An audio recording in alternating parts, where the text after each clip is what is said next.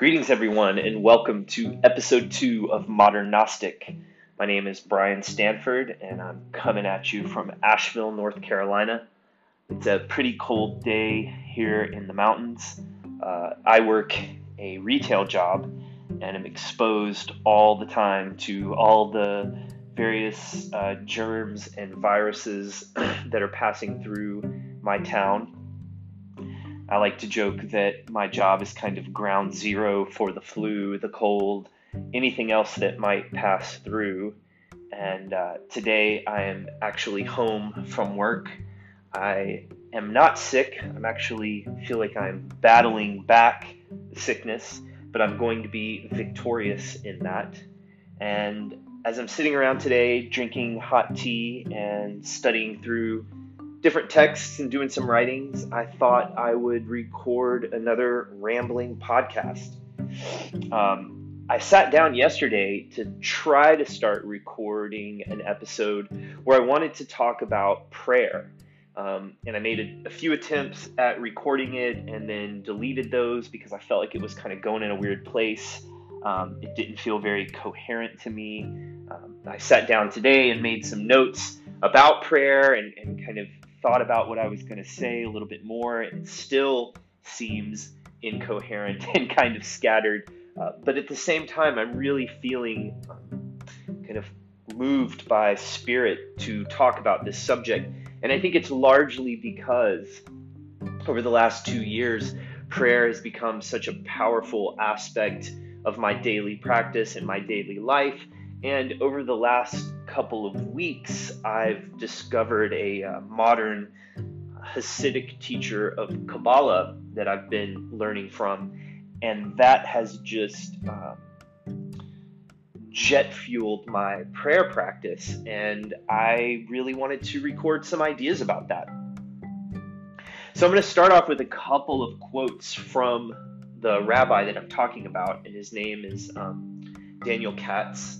He has a lot of YouTube videos. You can check him out there. He has an online learning program that I highly recommend that I'm really enjoying. I signed up for and I'm really enjoying it. And recently, in one of his lectures where he was talking about prayer, he threw out some really great definitions that I jotted down, and I'm going to share those um, with you here. So, again, if you want to find the sources of these, check out um, Rabbi Doniel, D O N I E L, Katz. K A T Z. And Reb Katz says, Prayer is the ultimate development of human consciousness. Prayer is an ecosystem, a microcosm of all the elements necessary to master and perfect ourselves. How you pray is how you live, and how you live is how you pray. And maybe this would be a good place uh, to enter into what I want to talk about. Um, this morning, Althea, my fiance, and I were sitting around having breakfast. And the first date I ever went on with Althea, we went for a hike, and then afterwards we went and had pizza and beer. And we knew pretty much by the end of the hike on our first date that we wanted to be with each other. And when we sat down to eat, Althea said, uh, We need to pray before we eat. And I was simply blown away. Um, I had been praying before I ate um, for years, either as a form of Buddhist prayer or, you know, after my kind of uh, conversion to esoteric Christianity, I had different prayers that I would say. Um, largely, I, I, reconnected with prayers for dinner that my grandfather used to say. But I always felt a little embarrassed praying in public because, let's face it, we live in a culture, particularly if you're of my age group or younger, I'm 47 years old or, or younger than me. I feel like as a, a kind of middle class, you know, vaguely educated person, I've grown up with this backdrop of uh, scientific materialism, um, a certain kind of sneering nihilism, and a proud atheism where uh, I feel like people scoff at prayer. And when, when Althea prayed, and she prayed in the middle of a restaurant with me on our first date, I was simply blown away and have attempted ever since then to set aside my fear of praying in public or praying amongst friends or praying amongst family. And this morning when we were having breakfast, and Althea said our morning prayer, and afterwards she commented on how a friend of hers had recently told her with a little bit of awe in her voice that she recognizes how Althea lives a life with so much reverence. And she noted prayer as an aspect of this. And I think this hits on something really, really fundamental and important and empowering about entering into a practice of prayer. It is a way to show reverence in your daily life. It's a way to sacramentalize everything in the world.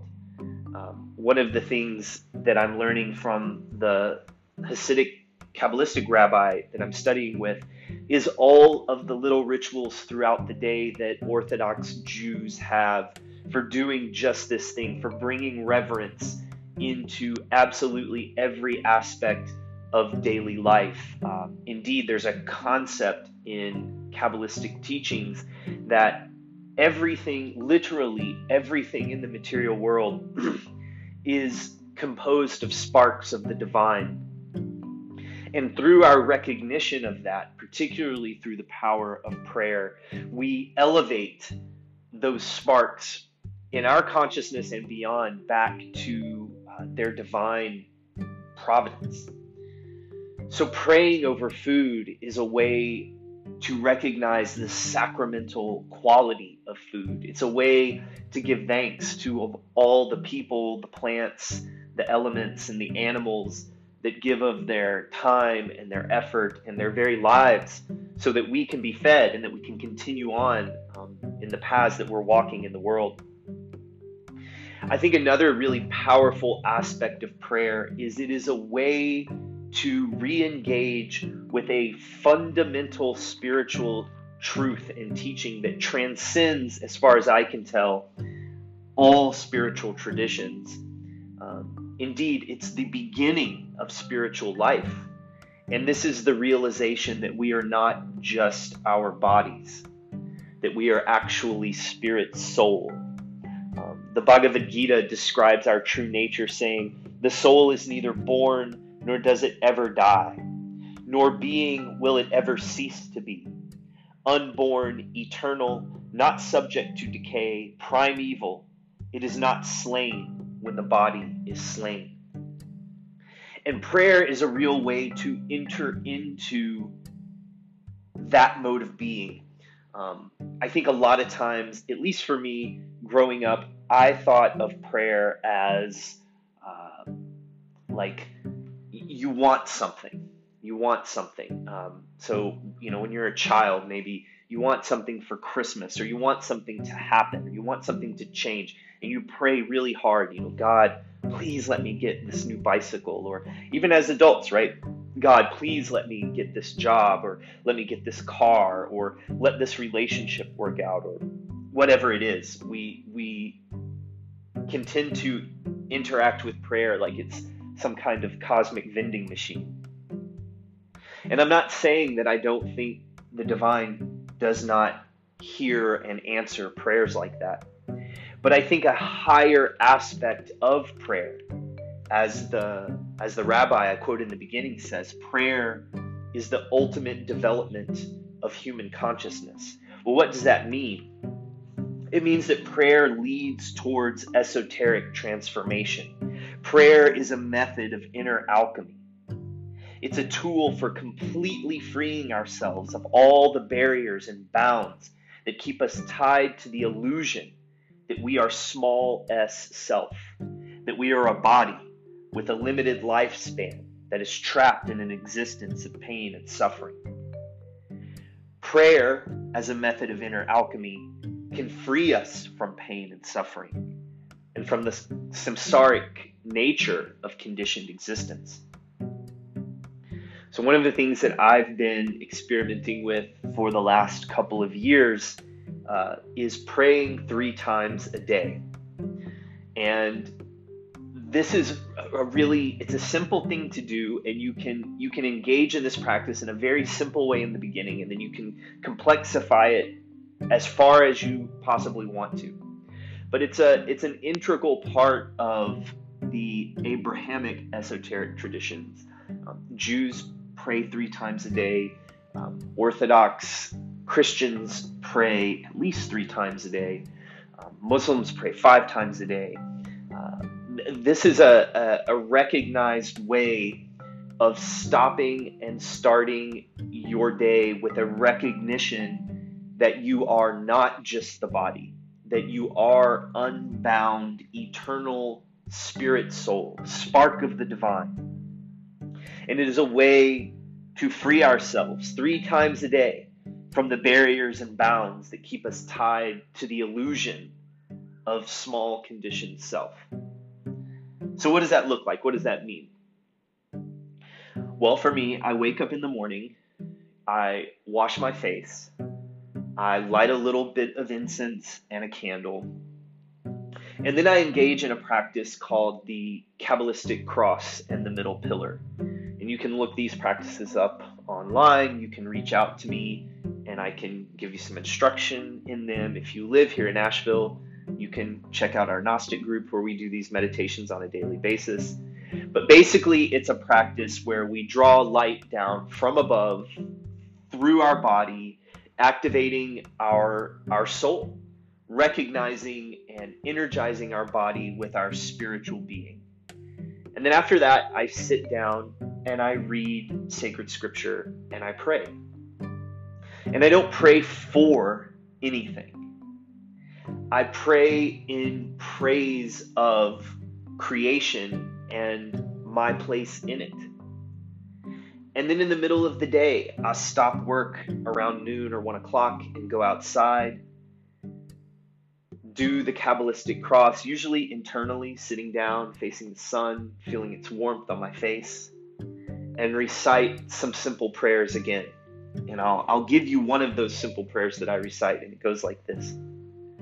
Holy art thou, Lord of the universe.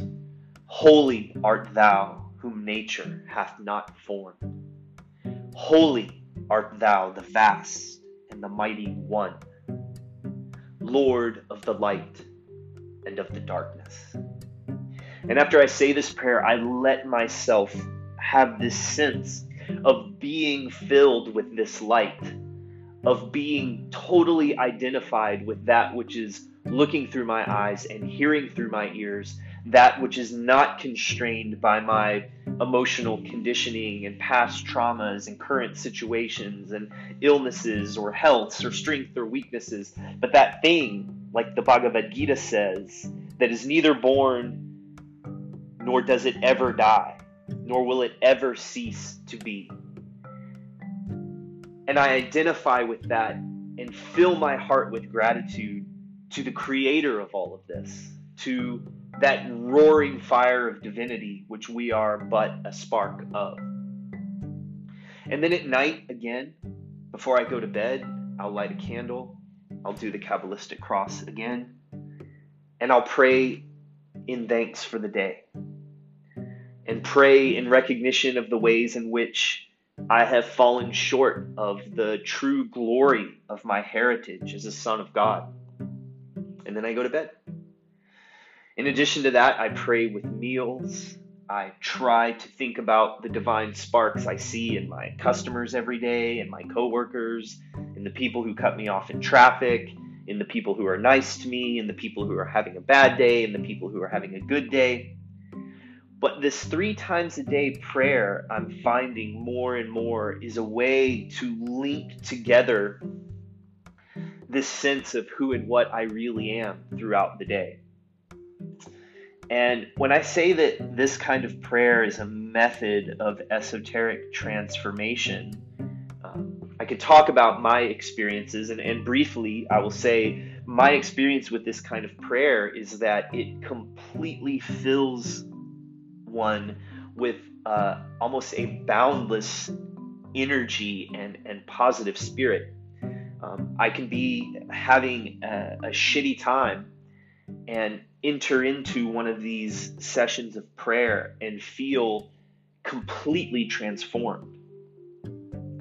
And I think this is what God, God is such a, small word, um, uh, but I think this is what God or the divine or Hashem, whatever you want to call it, I think this is what our Creator wants for us this feeling of being filled with this powerful, um, radiating energy of divinity and soul. It's our, it's our heritage, it's our birthright. And we can enter into this through the practice prayer.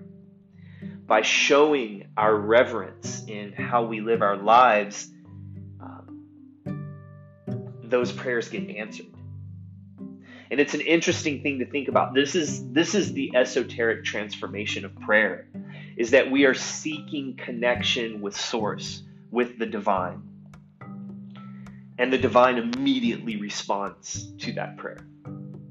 Now i can you can listen to my words saying this and you can either believe me or not believe me. You can think it's silly. You can think it sounds amazing. But until you sit down and practice it for yourself you won't really know. Um, this podcast is called Modern Gnostic, and the heart of the tradition of Gnosticism is go and see, taste it for yourself. Don't just read scriptural descriptions, although they're very important. Don't just read or listen to the teachings of masters, although it's very important to do that too. But ultimately, you have to taste the experience yourself you have to engage in the practices and see what is there for you to see.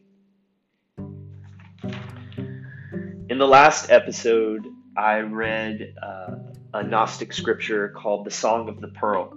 And a couple of people responded back saying that they really liked hearing that. And so, thinking about prayer and the path of prayer as esoteric transformation, I want to read you another uh, Gnostic scripture today. This comes from a book called The Gospel of the Prophet Mani. And if you've never heard of Mani, uh, you should look him up online. He was a early teacher of Gnosticism, um, not too long after the life of Christ, and he taught something that became known as Manichaeism and spread all over the world. In fact, you can see some really amazing images um, from China, ancient images from China of uh, these guys who look like Buddhas, but they have a crown of thorns above their head, or they are meditating, not nailed to, but meditating on a cross. And these are expressions of Manichaeism, this Gnostic Christianity that spread all over the world. It was in Iran, it was in Afghanistan, it was in China, it was in Korea. And so the Gospel of Mani is a collection of the writings of the prophet Mani. And in there, there's something called the Book of the Psalms of Light. And today I'm going to read you an excerpt from the Book of the Psalms of Light that I think um, really talks about what I'm trying to discuss in the episode of this podcast the power of prayer as a method of inner alchemy to wake up to and manifest who and what we really are. So here we go an excerpt from the book of the Psalms of Light by the prophet Mani. O soul, thou art the sheep that has wandered in the desert. Thy father seeks thee, thy shepherd looks for thee. O despised noble, thy king searches after thee. Where are thy gay garlands, thy crowns that do not fall? Who has changed thy fair beauty, the fashion of thy kinsmen, the seal of thy fathers? Move thyself, O soul, watching in the enduring chains, and remember the ascent into the joyful air. For a dangerous lure is the sweetness of this flesh, the body of darkness. Drink of the water of memory. Throw away thy forgetfulness. Thy wounded one who desires healing, let him come to the physician. O soul, do not forget thyself, nor faint nor eat out thy heart.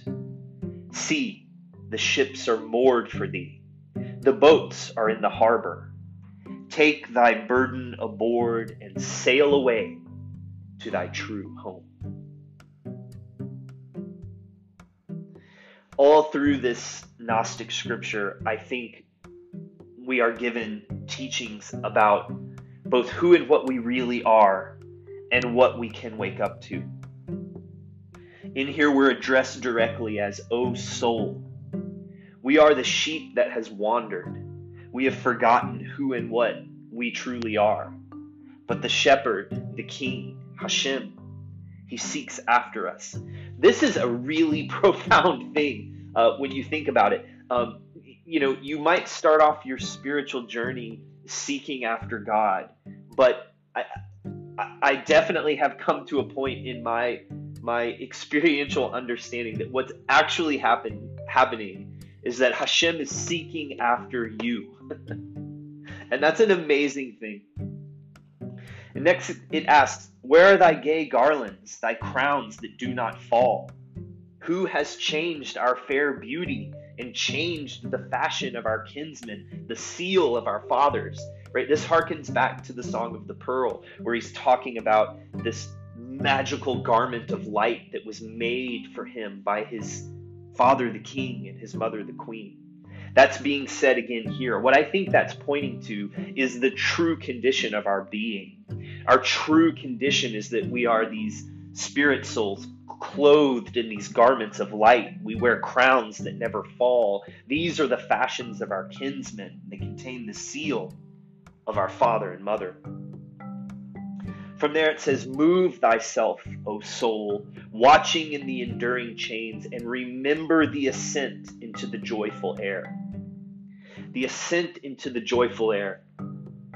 How can I explain this? I don't think I can totally explain it. I think you have to experience it. But there is a place that can be reached in prayer. Uh, the Kabbalists call it Dveikus it means cleaving to Hashem, cleaving to God, this connection with Spirit Source. This is the joyful ascent into the air. This is recognizing the enduring chains of material existence and flying free from them. Why? As it says next, because a dangerous lure is in the sweetness of this flesh, the body of darkness. Now, here, this is one of those lines that I think people read and immediately say, oh, look how negative the Gnostics were. They, they thought that this world was horrible and fallen and terrible. And it's true, some Gnostics, some Gnostics did teach this. And I think if we really investigate our experience of the world, or at least I'll say, when I really investigate my experience of the world, there is this uh, lure of the flesh, just the flesh, or the darkness of just the body. But what did I say earlier? There's this Kabbalistic concept that every single thing in material existence is actually a spark of the divine.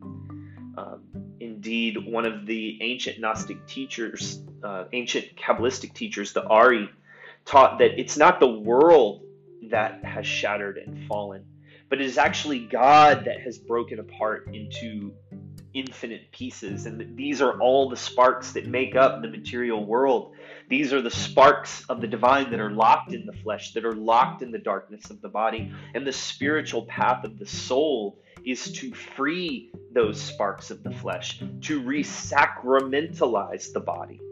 Right? There's nothing wrong with our body. There's nothing wrong with our flesh. We're not sinful. We're not fallen the sin and the fall is in our mind. It's in our it's in our small s self. It's in our conditioned existence. That thing that is formed by habit that's formed by past traumas that's formed by limitation. That's the sin the hamartia the missing the mark. That's the way in which the body is dark. But the true nature of the body is it is this house for the divine. Next it says drink of the water of memory throw away thy forgetfulness. The wounded one who desires healing, let him come to the physician. I think drinking the watery, the sorry, drinking the water of memory is prayer. It's prayer and study and meditation. It's having not just the um, conceptual understanding that you're not your body, that you're spirit, soul, but actually drinking that conceptual understanding, actually making it a part of you, digesting it, making it part of your being, your actual experience. And then you throw away your forgetfulness. The rabbi I mentioned, Rabbi Katz, he has this beautiful definition of um, the Hebrew word is emunah, and it's often translated as faith. And one of the things that I think we largely hear is that you know faith is this belief in things unseen, and surely that's an aspect of what faith is. But faith is also an experience. When you have this experience of Dveikus, when you have this experience of gnosis, of connection with the divine, of the fact that you aren't this limited small s self, but you are Atman, you are spirit soul. That gives you faith. It's not belief in something unseen. You've drink you've drunk from the water of memory and you've thrown away forgetfulness. And that is the basis of your faith. And the one who desires healing, let him come to the physician. Uh, this makes me think of the Buddha's first noble truth that conditioned existence is characterized by samsara, it's characterized by suffering. If you have woken up to the fact that you are wounded, if you have recognized the fact that you're not operating optimally, that you're still wounded by past hurts, that you have habits that keep you down, that you aren't living up to your potential, that life seems to be lacking some undefinable something, then come to the physician. Seek the spiritual training, seek the mysteries, because that's where our true home and being lies. It finishes by saying, O soul, do not forget thyself, nor faint, nor eat out thy heart. See, the ships are moored for thee, the boats are in the harbor. Take thy burden aboard and sail away to thy true home. It's pointing back once again. Don't forget who and what we really are. Wake up to our condition. Realize our royal divine heritage climb aboard the ships and sail away to our true home. I hope you guys have enjoyed this episode. I imagine it's pretty rambly. I'm starting to think all of these episodes are going to be pretty rambly because that's just kind of how my mind seems to work. Uh, but I hope you enjoy it. Um, wherever you're listening to it, subscribe, throw me some likes, share it out with your friends. We're going to try to put out an episode every week Uh, covering a different subject in the Western esoteric tradition. And I hope you keep tuning in.